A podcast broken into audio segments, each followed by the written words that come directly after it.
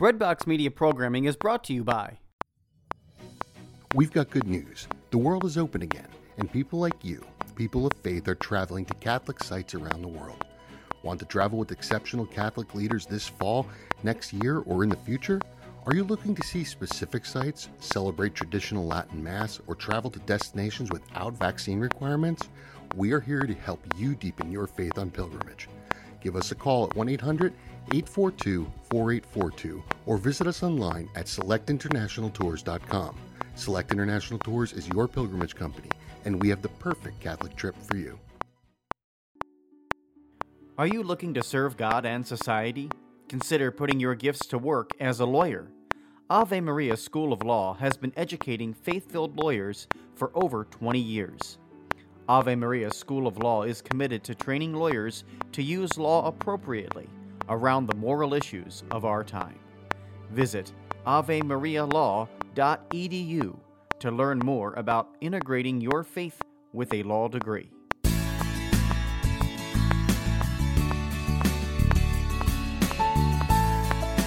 Hello there. Welcome to the program. My name is Gary Zimak. Today we are about to discuss the Mass readings for the 26th Sunday in Ordinary Time.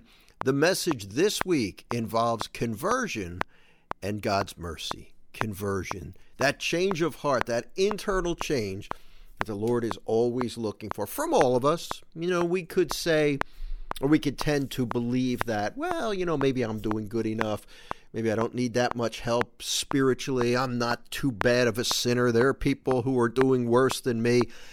I think we should all pay attention. And look, I am guilty of this at times. It's easy to fall into that that type of thinking. But the Lord is calling us to continuing conversion every day. And nobody needs to hear that message more than I do. That's going to be the theme for these readings as we look at them. And, you know, the good news about that, and whenever we get to look at the Lord's word in Scripture, it's always good news. It just depends uh, if we can get beyond some of the more difficult language or maybe some of the things that disturb us. If we can really work on it and let the Holy Spirit help us, we're going to come to the conclusion that it's all good news because anytime God speaks, it's good news. If we can accept the fact that we are all in need of conversion, and we do something about it. We make an effort to convert, to change our hearts, to turn closer to the Lord. We can count on Him to be merciful. And that's going to be the message from these readings today. So I hope the readings bring you comfort. I hope you're doing well. I'm doing well. I'm glad to be with you. You know, I always perk up when I get to do these shows, and I hope you're doing well. Hope you're ready to start. So, with that in mind, let's turn to our Father in heaven. Let's chat with Him for a little bit, then we'll begin our program. In the name of the Father, and of the Son, and of the Holy Spirit, amen. Father in heaven, hello. Great to be with you. Thank you for once again being present with us, Father. Thank you for your, your willingness to listen as we speak to you. You never turn us away. You're never too busy for us, even though you are completely in control of the entire universe. It seems like a big job, but yet you always manage to have time for us. That's because you are God and you can do all things. Father, we turn to you.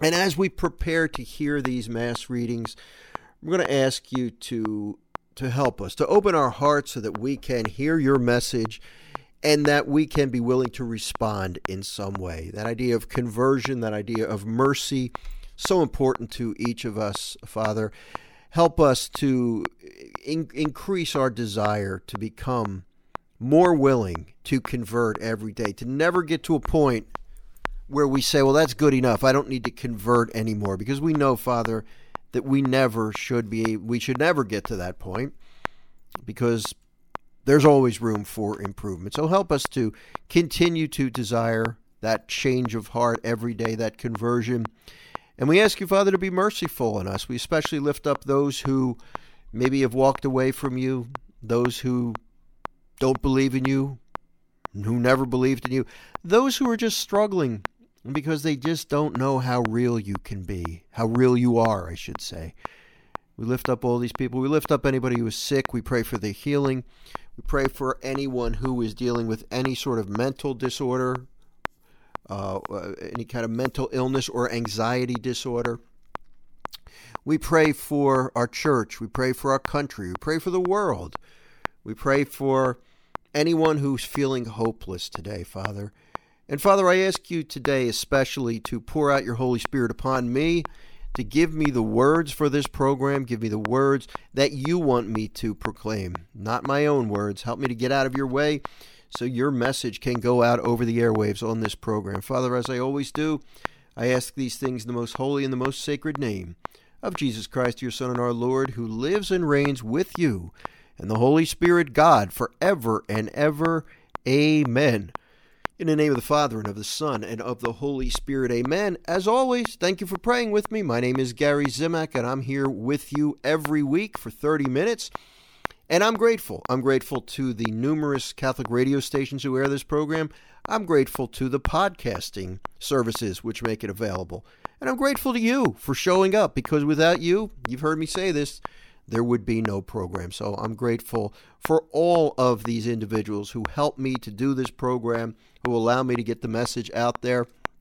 I thank you for your contributions to my ministry. I thank you for your prayers. I thank for you for your kind words. And I thank you, as I said, for listening. That means a lot to me. Please, if you find this program to be beneficial, if you like it, if you find it helpful, please share it with somebody you know uh, because I, your word of mouth goes a long way in spreading the news about my ministry and about this program. So please, please share this show with anybody that wants to know more, um, that is maybe is looking for something more in their relationship with the Lord. Uh, I think I, I think we do something unique here in that I always try to tie all of the Sunday Mass readings in together and look for the common theme. I, I don't think a lot of that gets done. Um, at least I'm not aware of any other programs that do it that way. But please spread the word. If you want to find out more about my work, followingthetruth.com is my website. And if you'd like to invite me to speak at your parish or your conference, followingthetruth.com is the place to go. As well as if you'd like to sign up for my daily email reflection, Let Not Your Heart Be Troubled, free of charge, followingthetruth.com. All right, let's uh, let's continue on and talk about these Mass readings. Now, looking at them before the program started, they're not especially long. I always am a little bit relieved when I see that the mass readings are not that long because I know that I can talk a little bit more about them and we I know that we're not going to run out of time. This um this gospel from today's Sunday for Sunday's Mass for 26 Sunday in Ordinary Time. It's a familiar one. I've always liked this one, and I'll tell you I'll tell you why after we read it. But before we get into the readings, we are in the 26th Sunday of Ordinary Time, and I always like to do this to give you an idea of where we stand in the liturgical or the church year. Week 26, we are at right now. There are 33 weeks or 33 Sundays in Ordinary Time. So we're at week 26 right now. We have 33. Plus the the the week after that, the 34th Sunday in ordinary time is the solemnity of Christ the King. So after that, so technically we have 34 weeks in ordinary time with that special solemnity ending the church year. So the church year comes to an end, and then the following the following um, the following week after that, the following Sunday, we begin Advent. So we are really approaching the end of the church year, and we're about to head. I mean, we've got several weeks to go yet, but we're on our way. We are more or less headed toward the end of the year and heading into the beginning of the new liturgical year, which begins on the first Sunday of Advent. I always like to to sort of frame that to give you an idea of where we stand, so you might be able to understand. You're going to hear something in the readings in the weeks to come. You're going to start to hear more about, okay, wake up, time's running out, stay awake.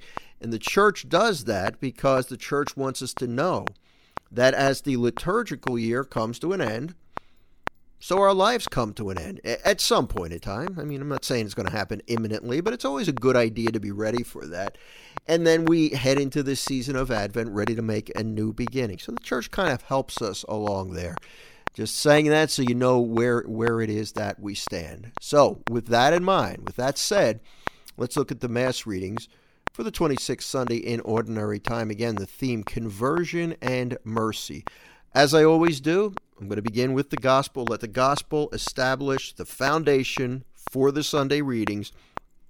Then we'll look at the other readings, which I think very effectively support the gospel, especially this week. It, it always happens, but it's really clear this week. The uh, gospel comes from Matthew chapter 21, verses 28 through 32. Jesus said to the chief priests and elders of the people, What is your opinion? A man had two sons. He came to the first and said, Son, go out and work in the vineyard today. He said in reply, I will not, but afterwards changed his mind and went. The man came to the other son and gave the same order. He said in reply, Yes, sir, but did not go. Which of the two did his father's will?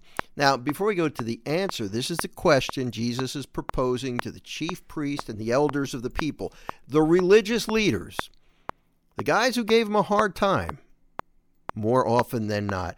He's basically saying we've got two men, two sons.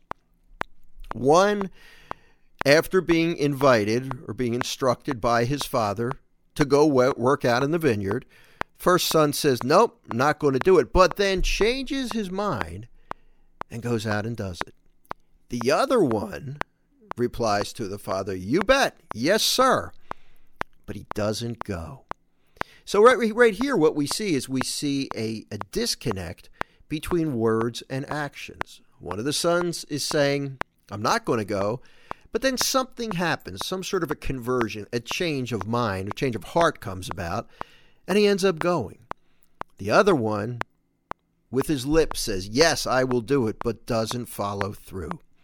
And Jesus asks, Which of the two did his father's will? Well, remember, this is posed to the chief, chief priests and elders. They answered him, The first. Jesus said to them, Amen, I say to you. Tax collectors and prostitutes are entering the kingdom of God before you. When John came to you in the way of righteousness, you did not believe him, but tax collectors and prostitutes did. Yet even when you saw that, you did not later change your minds and believe him. Now, when Jesus is addressing this to the religious leaders, he's he knows what he's doing. He's going to infuriate them because he's got a neat way of doing this, sort of a subtle way of saying, you know, guys, I'm talking about you here. You're the ones who are saying a lot of things with your words, but yet not living your words. In other words, you're you're paying me lip service. You're saying yes, Lord, but then you're going and doing what you want. And he brings up this example of tax collectors and prostitutes entering the kingdom of God. Now, these are the people, the outcasts, the people thought, not, not very highly thought of, tax collectors, prostitutes. And the point Jesus is making here is that for some reason, they're hearing the Lord's words and they're responding. They're making changes in their lives and they're listening. They're having a conversion. But the ones who should know better, the religious folks, they're not. And that's the point of Jesus saying what he's saying.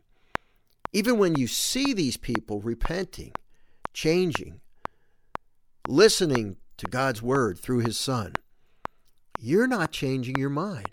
You are set in your ways, religious leaders. And look, let's face it, this is not just the religious leaders who do this. We all do this at times. But I think the great thing about this gospel is the reminder to us that it's never too late to change your mind. And today is that day for, for us as we hear these words. Are we willing to say, Lord, yes, I have sinned. I have done some things I shouldn't have done. And maybe you're not even sure. Maybe a sincere examination of conscience, asking the Holy Spirit, Holy Spirit, please help me. Make me aware of any things that I have done that displeased the Lord, or maybe some things I didn't do that the Lord expected me to do. And then couple that examination of conscience with a sincere desire to change. Now that I messed up, now that I recognize my faults, I'm going to go to confession. I'm going to seek forgiveness, and then I'm going to change my life, which is what Jesus is looking for. He's not just looking for admission of guilt, he's looking for that change. And this is where I struggle. This is not easy for me. It's a lot easier for me to recognize the areas where I've I've messed up than it is to go out and make the necessary changes. But I think this is a great lesson for us. That number one, we should be careful about writing people off and saying, "Well, they're they're no good. They're sinners. They're not going to they're not going to do God's will." Me, on the other hand, I always do God's will. Got to be careful about that. But also to look to the example given by Jesus and saying, look, at these people with a history, tax collectors. Nobody liked the tax collectors because they typically skimmed money off the top from the Jews who were paying their taxes. And they were also tax collecting for the Romans which didn't make them really popular in the eyes of the Jews. So many of them are changing their way. The prostitutes, we all know what they do. But the prostitutes are willing to accept the good news and make the changes. That's what Jesus is saying. He's not talking about people who continue to do evil. No, he's talking about conversion. He's saying, look at this. Look at what they're doing. They're changing. They're taking me seriously. They're humble enough to recognize they messed up and they need help. Let's look at the first reading and we'll see how that uh, this first reading supports that gospel message. Ezekiel chapter 18, verses 25 through 28. Thus says the Lord You say the Lord's way is not fair. Hear now, house of Israel. Is it my way that is unfair, or rather are not your ways unfair? I always love that. That is that is one of my favorite verses where Jesus where the Lord God is saying to the people, You tell me I'm not fair? What about you? You're not fair. When someone virtuous, listen to this part, when someone virtuous turns away from virtue to commit iniquity and dies, it is because of the iniquity he committed that he must die. Somebody virtuous who is turning to sin. There's repercussions for that. But and see this is where it ties in with that gospel in a more positive way, in a more positive way. But if he turns from the wickedness he has committed like the tax collectors, the prostitutes, if he turns from the wickedness he has committed and does what is right and just, he shall preserve his life. Since he has turned away from all the sins that he has committed, he shall surely live, he shall not die. And of course, God's talking here not about our earthly life, he's talking about eternal life. The choice between heaven and hell. You know, that's something we we might not hear a lot about, but it certainly gets my attention when I hear about it. And I think one of the greatest dangers, and we, we I, I have to be careful this, and, and I, I would suspect uh, you may as well, is that we might look at ourselves and say, well, I, I go to church, I say my prayers, I might even go to daily mass. I, I try to receive the sacraments as often as possible. I try to follow God's commandments. So, you know, I'm a lot better than those other people who don't go to church. I'm not going to hell because at least I'm doing more than they're doing. We got to be careful about that because it's a very legalistic point of view, first of all. Like, I'm just going to check the boxes to make sure I get into heaven. It doesn't show a real love of God, right? I mean, you got to admit that. And also, we got to be careful that if we start setting our sights so low or our standards so low, we're just trying to squeak into heaven, chances are we could mess up in some way and fall into bigger sin, which could lead to that that eternal I even hate to say it, but that eternal damnation in hell. You know, I got, you know me. I got to be honest with you. Hell exists. Hell's real. We have to be careful. So the Lord's just saying, uh, look, I'm not looking for perfection. I am looking for a sincere conversion, sincere trying to do better. And that's what it comes down to. if you try to do better, no matter how many times you fail, you're going to get to heaven eventually. You might have to spend some time being purified in purgatory, but if you are trying and you're sincere about it, the Lord knows that. He can read your heart. He's going to be merciful. What we have to, when we have to be careful is when we get so proud or stubborn that we say, I don't need anything else. I am going to heaven because I am a good person. I'm better than those other people, those sinners. That kind of attitude is a problem. And I'd be lying if I said I never slipped into that.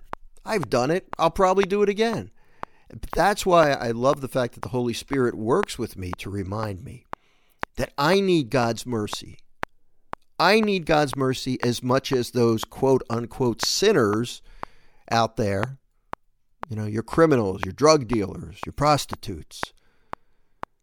If we look too much at their sins and their need for conversion and too little at our own sins and our own needs for conversion, we're going to get ourselves into trouble. We always have to, I believe, we always have to tie these readings back, these mass readings back to ourselves in some way. We shouldn't think that, well, God's not speaking to me this Sunday. I, I, have the Sunday off. He's speaking to us all every Sunday. There might be degrees of conversion necessary, different degrees of conversion necessary, but there's conversion necessary for all of us. The responsorial psalm this week is Psalm 25. Remember your mercies, O Lord. Your ways, O Lord, I like this. Your ways, O Lord, make known to me. Teach me your paths, guide me in your truth, and teach me. For you are God, my Savior. Isn't that great? In other words, Lord, teach me. I don't want to sin. I don't want to do the wrong thing. I want to change to please you.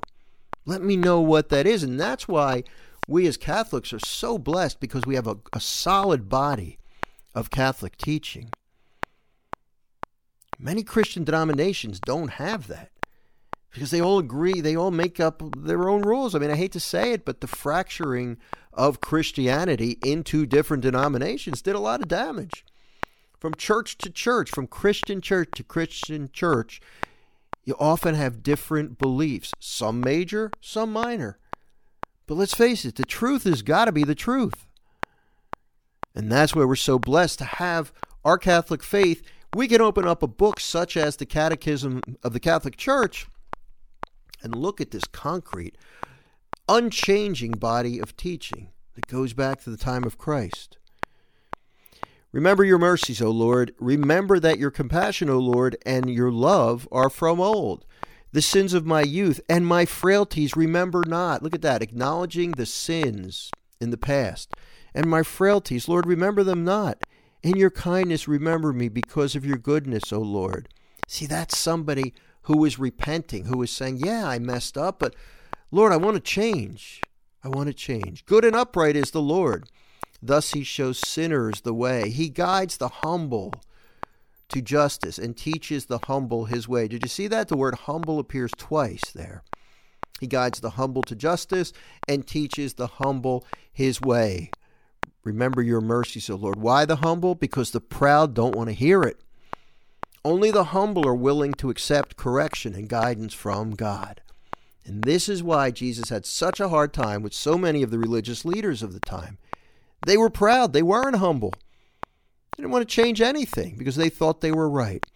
Let's look at the second reading from St. Paul's letter to the Philippians, chapter 2, verses 1 through 11. Brothers and sisters, if there is any encouragement in Christ, any solace in love, any participation in the Spirit, any compassion and mercy, complete my joy by being of the same mind with the same love, united in heart, thinking one thing. Do nothing out of selfishness or out of vainglory.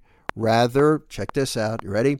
Rather humbly regard others as more important than yourselves, each looking out not for his own interest, but also for those of others. See that humility, that mention of humility. So important in the process of conversion. But wait, you ain't seen nothing yet. Listen to the rest of this. Having you, St. Paul writes, the same attitude that is also in Christ Jesus, although who though he was in the form of God, did not regard equality with God something to be grasped. Rather, he emptied himself, taking the form of a slave coming in human likeness and found human in appearance, he did what? He humbled himself. Wow. Becoming obedient to the point of death, even death on a cross. Because of this, God greatly exalted him and bestowed on him the name which is above every name, that at the name of Jesus every knee should bend, of those in heaven and on earth and under the earth, and every tongue confess that Jesus Christ is Lord to the glory of God the Father. What's it take for conversion of heart? For the admission of the fact that we have sinned? For asking for God's mercy? What does it take? It takes humility. And we see that Jesus himself gives us an example of humility, and we are called to follow Jesus. So today, let's pray for the grace to be humble enough to recognize that we are sinners, that we do need to change, that we do need a Savior, that we do need help. And once we start recognizing that, then we take the next step and do something about it. Confession can be a very humbling sacrament only because we have to go and admit our sinfulness to uh, honestly to another human being, to a priest, who, by the way, is acting in the person of Christ. So we really are confessing directly to Jesus, but you still got that fact that it's a priest acting in the person of Christ. And that bothers some people. It's hard for me, especially if I have to say the same thing over and over again. It's humbling. But in order to get better, in order to be converted, in order to be healed from our sinfulness, we need that humility. That's one of the great things about the sacrament and the way it's set up is because it requires humility. It doesn't it's not very humbling for me to admit in my own mind my sins and talk to the Lord about them in my mind. It's a lot more humbling to have to do it audibly in a confessional where somebody else can hear. But that humility is the beginning of the conversion that the Lord is looking for. Hey, I want to thank you for listening to the program today, and um, I hope you, you'll be able to join us again next week. If you have any questions, please email me at gary at followingthetruth.com or visit my website, followingthetruth.com, and you can contact me directly through the website. If you'd like to keep my ministry going strong, I'd greatly appreciate your financial support. Please visit followingthetruth.com and either become a one time make a one time donation or become a monthly sponsor. It would really help me. Um, it's a bit tough these days. It's, um, it's the end of summer. It's it's still still a little difficult. I mean, technically we're in the fall now, but still feeling the effects of the summer. So your donations are very much needed, very much appreciated. Whatever you can do, but above all, please pray for me, for my ministry, for my family, and you could you can rest assured that I'm going to be praying for you as well. It has been my honor to be able to spend this time with you. Thank you so much for your willingness to, to visit with me each week at this time. Again, for more for more information or to get in touch with me, visit my website followingthetruth.com. Have yourself a great week and I look forward to joining you next time. God bless.